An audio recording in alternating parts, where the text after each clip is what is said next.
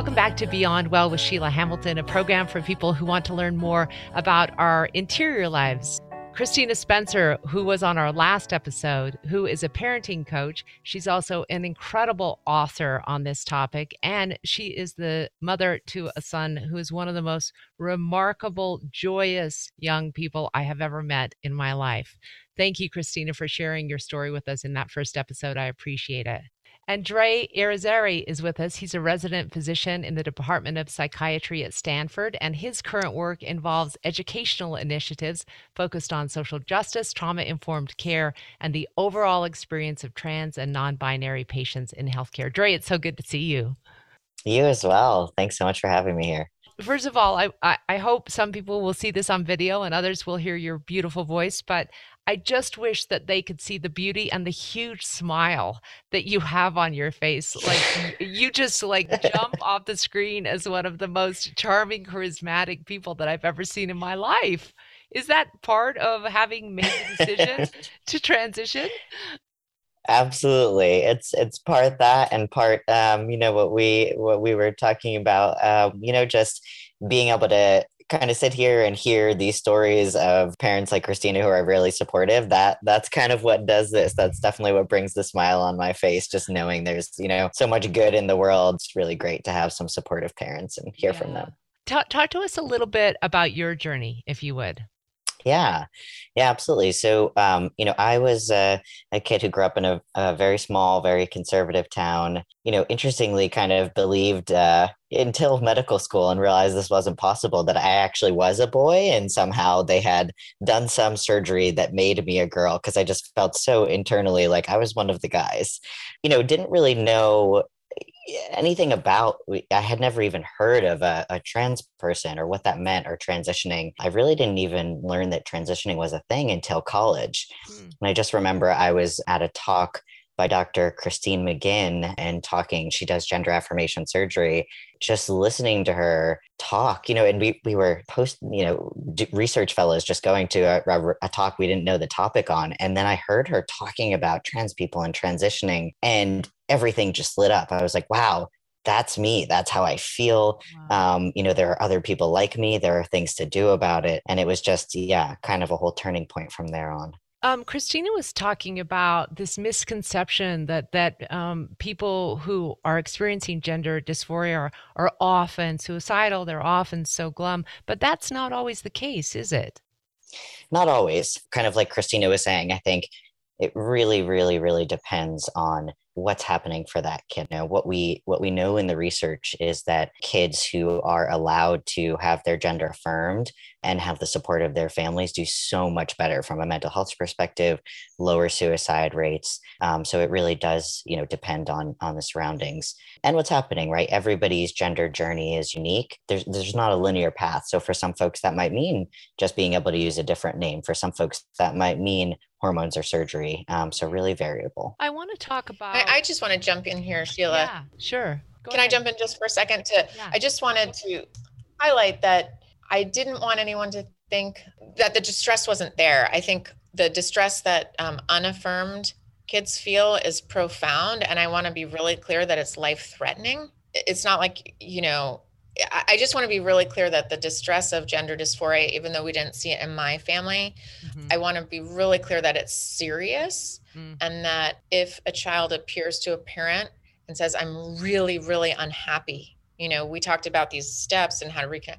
The, the unhappiness and the distress needs immediate attention. Yeah. Immediate. It's life threatening. Your child might be really in, really in trouble. And so I, you know, there was a way that I was like, oh, this is not that big of an emergent. The gender itself is not an emergency, but the uh, distress very well could be. And I just want to make sure that parents are aware of that and yeah, that's a, respond appropriately. That's a really good point. Dre, you were saying that a lot of times parents try to protect kids because they think, oh, they're going to have such a hard life and this is going to be so difficult for them. And so they say, are you sure? And well, let's just wait a little longer. And, and they're just making all of these kind of uh, attempts out of concern, obviously, but it doesn't help.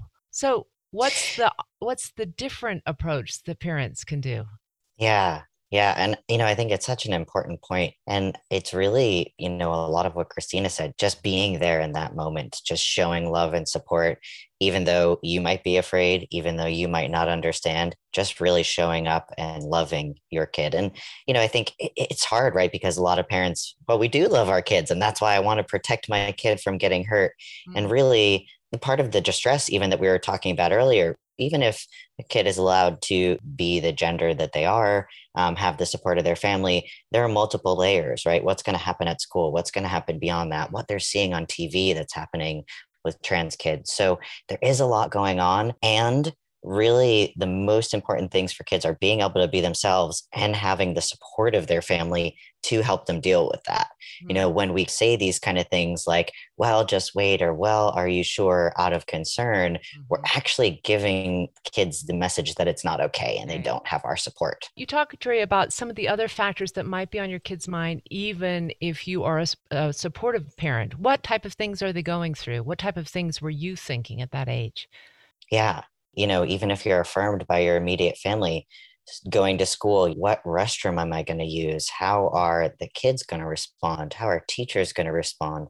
You know and then if we take kids even you know up to an older age more transitional age youth who what mentors might i be working with in college? Who might not want to write me a letter um, you know to get into a graduate school because of this? Mm-hmm. what's happening on the political stage right? There's a lot now about sports restrooms, all these things.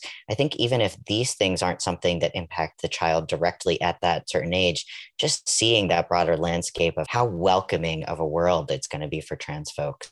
Yeah. Um, you know, the, the world that they're going to step into. I think it's um, probably got to be so just psychologically tormenting, even if you're not living in a state where these laws are being passed, to know that on the outside world, there are people who want to try to make sure your life is not full and joyous and that you're capable of doing whatever you want to do. What kind of advice do you have for those people who might be listening who are like, that's my kid. He's hearing this and he's scared out of his mind? Yeah, absolutely. I think really the biggest, biggest thing in the kids that we see and that's playing out in the literature is really just to be there, be a loving, welcoming, supportive person. You know, kind of like Cristina was saying, parents have their own journey that's separate, right? Like you talk to your partner or partners, talk to your, you know, family, friends. There are support groups for parents out there. Have that be separate so all your kid feels is love and support support on many levels not just that immediacy of love but you know connecting them with care medical care connecting them with different support groups right really being an advocate for them, showing them that you care about the world they're going to step into as well. So, looking at organizations to donate to, how you can make a difference in day to day life, policies, and you know, politically, who to vote for. If your kid sees that you're supporting somebody that has these anti trans laws, right, that's going to feel really terrible. So, just really thinking about every step of our lives, religious communities, what churches are we making our kids go to? What messages are they getting? even if our kids aren't going, if we're still going to these churches, what messages does that send our kids? Uh, you talk about the medical system and their part in this, and you say they're very conservative in regards to letting kids transition. Is that a good thing? And Cristina, I, I want your opinion on this too, because I know about your concern about a, a whole transition was super scary for you. So, Dre, your thoughts first, and then I'd love to have Cristina jump in.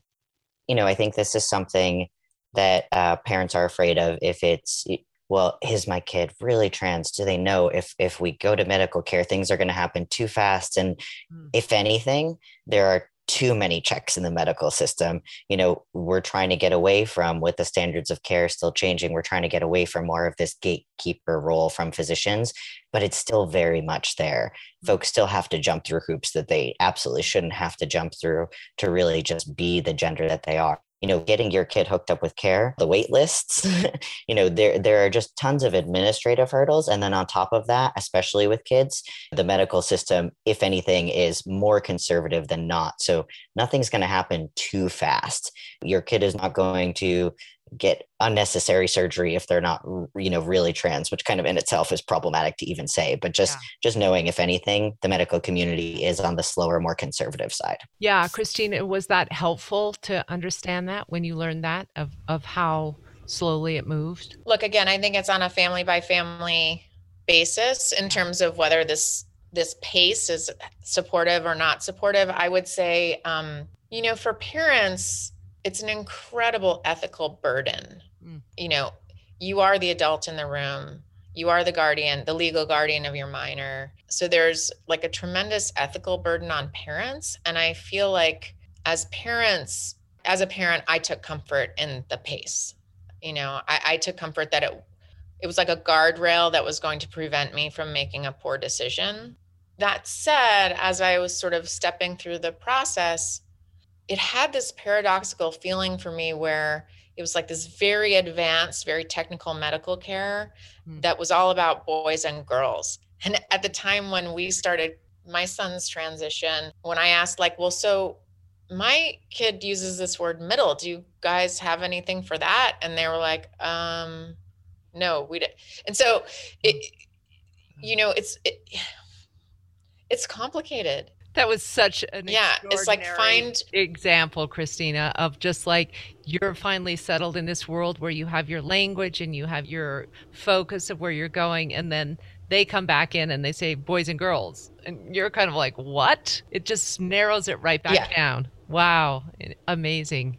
And so, sort of the conservatism that Dre was talking about of the medical community. The other piece that really, as a parent who had taken this journey of learning and everything, when I said, So, what about my kids' fertility? What do you guys do for that? And they were like, Nothing. like, you know, kids who transition young may be infertile. Mm. And so, you know, that that's a place where I really dug in and found other options. But again, I guess my perspective is healthcare for trans youth is so much better than it ever was and it yeah. still can be better like it's still not good enough i guess i would say it's it's way improved and it's still not good enough uh, to echo what Dre said a little too conservative a little too still stuck in the binary stuck in the mm-hmm. idea of what men's lives and women's lives are like and not as creative as I would have hoped, I guess. Yeah. Um, can you talk a little bit more about the options that you did find to be able to preserve your son's fertility? Because I think that this is so genius, and there may be other parents that are really freaking out about this.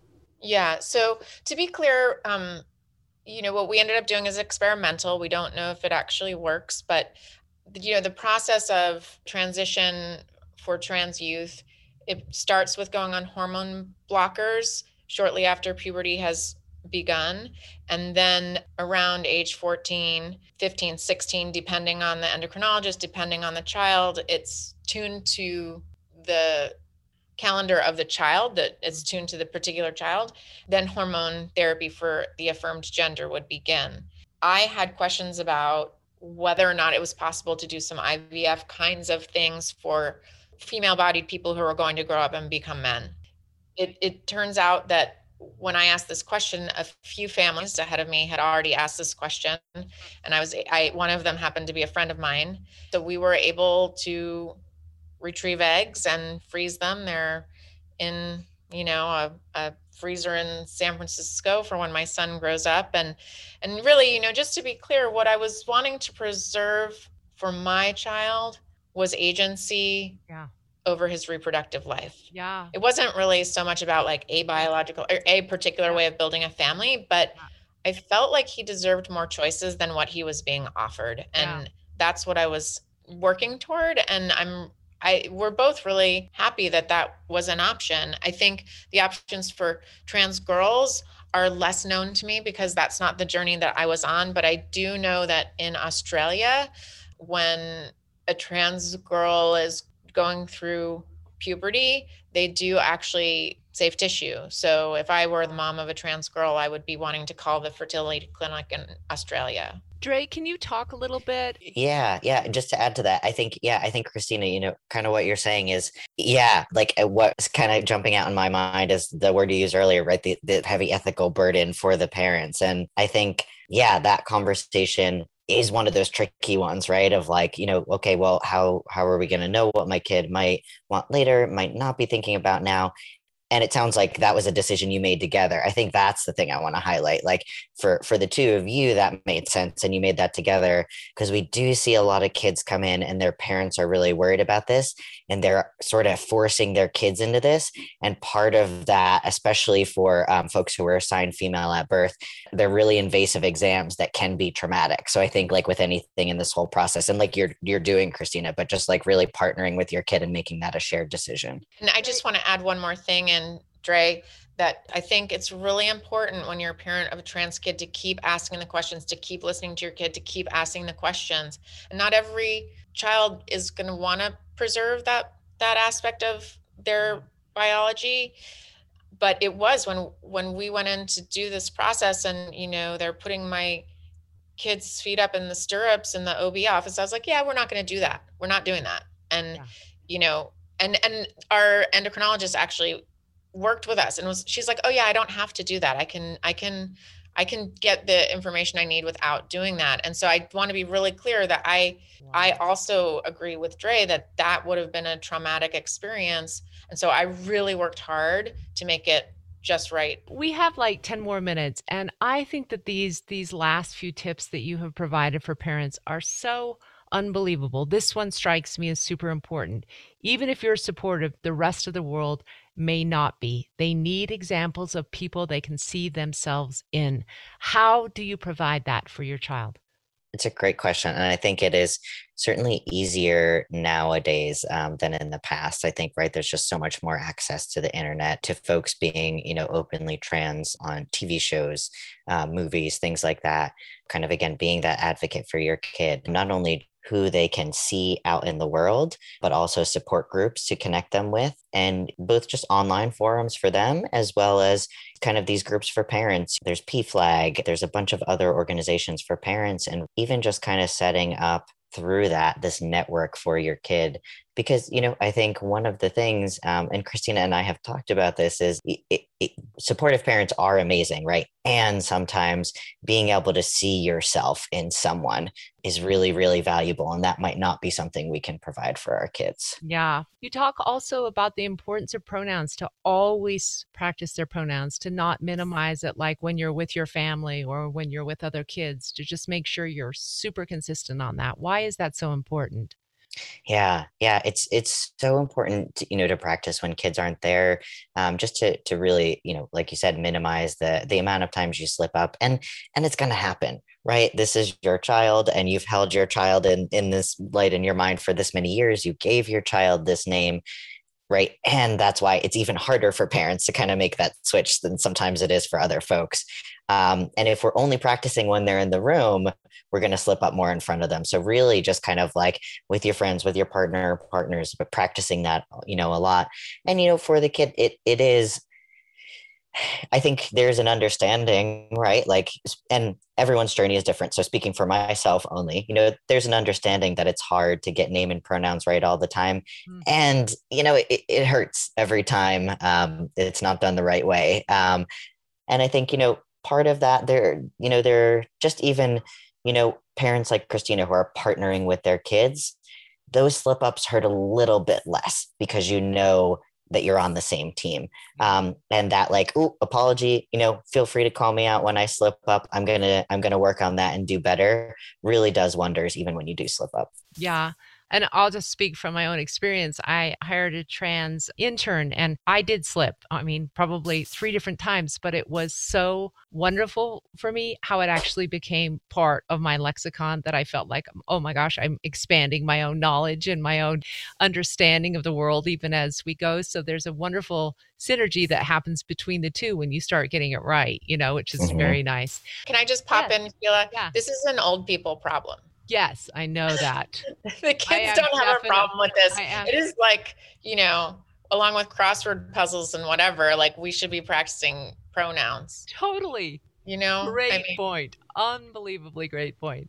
This last one, Andre, I love this so much. When you say, we are not going to wait to tell other people. I think this is probably one of the most affirming points that you have, which is this is your life, this is your choice, this is your body. Let's tell people now. Let's celebrate this. I think that's so big. Why is that so important? Yeah. And I mean, I think this is another time where partnering with your kid and really asking the questions and keep asking the questions, like Cristina was saying, is so important. When your message to your child is, we can't talk about this, let's hide this, whether to the immediate family, friends, it, you're sending that message. Even if you say, I'm okay, but let's just not tell other people so as not to hurt you, that's not the message they get, right? Like our kids are so incredibly attuned to us and perceptive of all these small things and really looking for affirmation through and through. Mm. And right, some kids do want your help and say, listen, I don't want that onus of telling every single family member we have. You tell them. Other kids don't want to be out yet and want to go at their own pace. So I think really not outing your kid, um, but having that conversation with them. And if they want to have those conversations and they're ready, not hiding it because we're not ready. So, One of the things that I did, Sheila, at this point when we were telling other people about name change and things like that, is I actually hired someone like myself, like a, a coach, a I was actually a psychologist who came to my house and we did a few group meetings so that people who were needing to be on the same learning curve as our family was, we brought them up to speed with us. We sort of reached out. We said, "We think we think you are our allies. We're going to bring you in. We're going to educate you, give you a chance to ask questions." And that was a really really fruitful way of bringing people along, which is which the whole family needs, the child as well as the parents. In the 5 minutes that we have left, can you each talk about an area that you think is super important that we might have missed?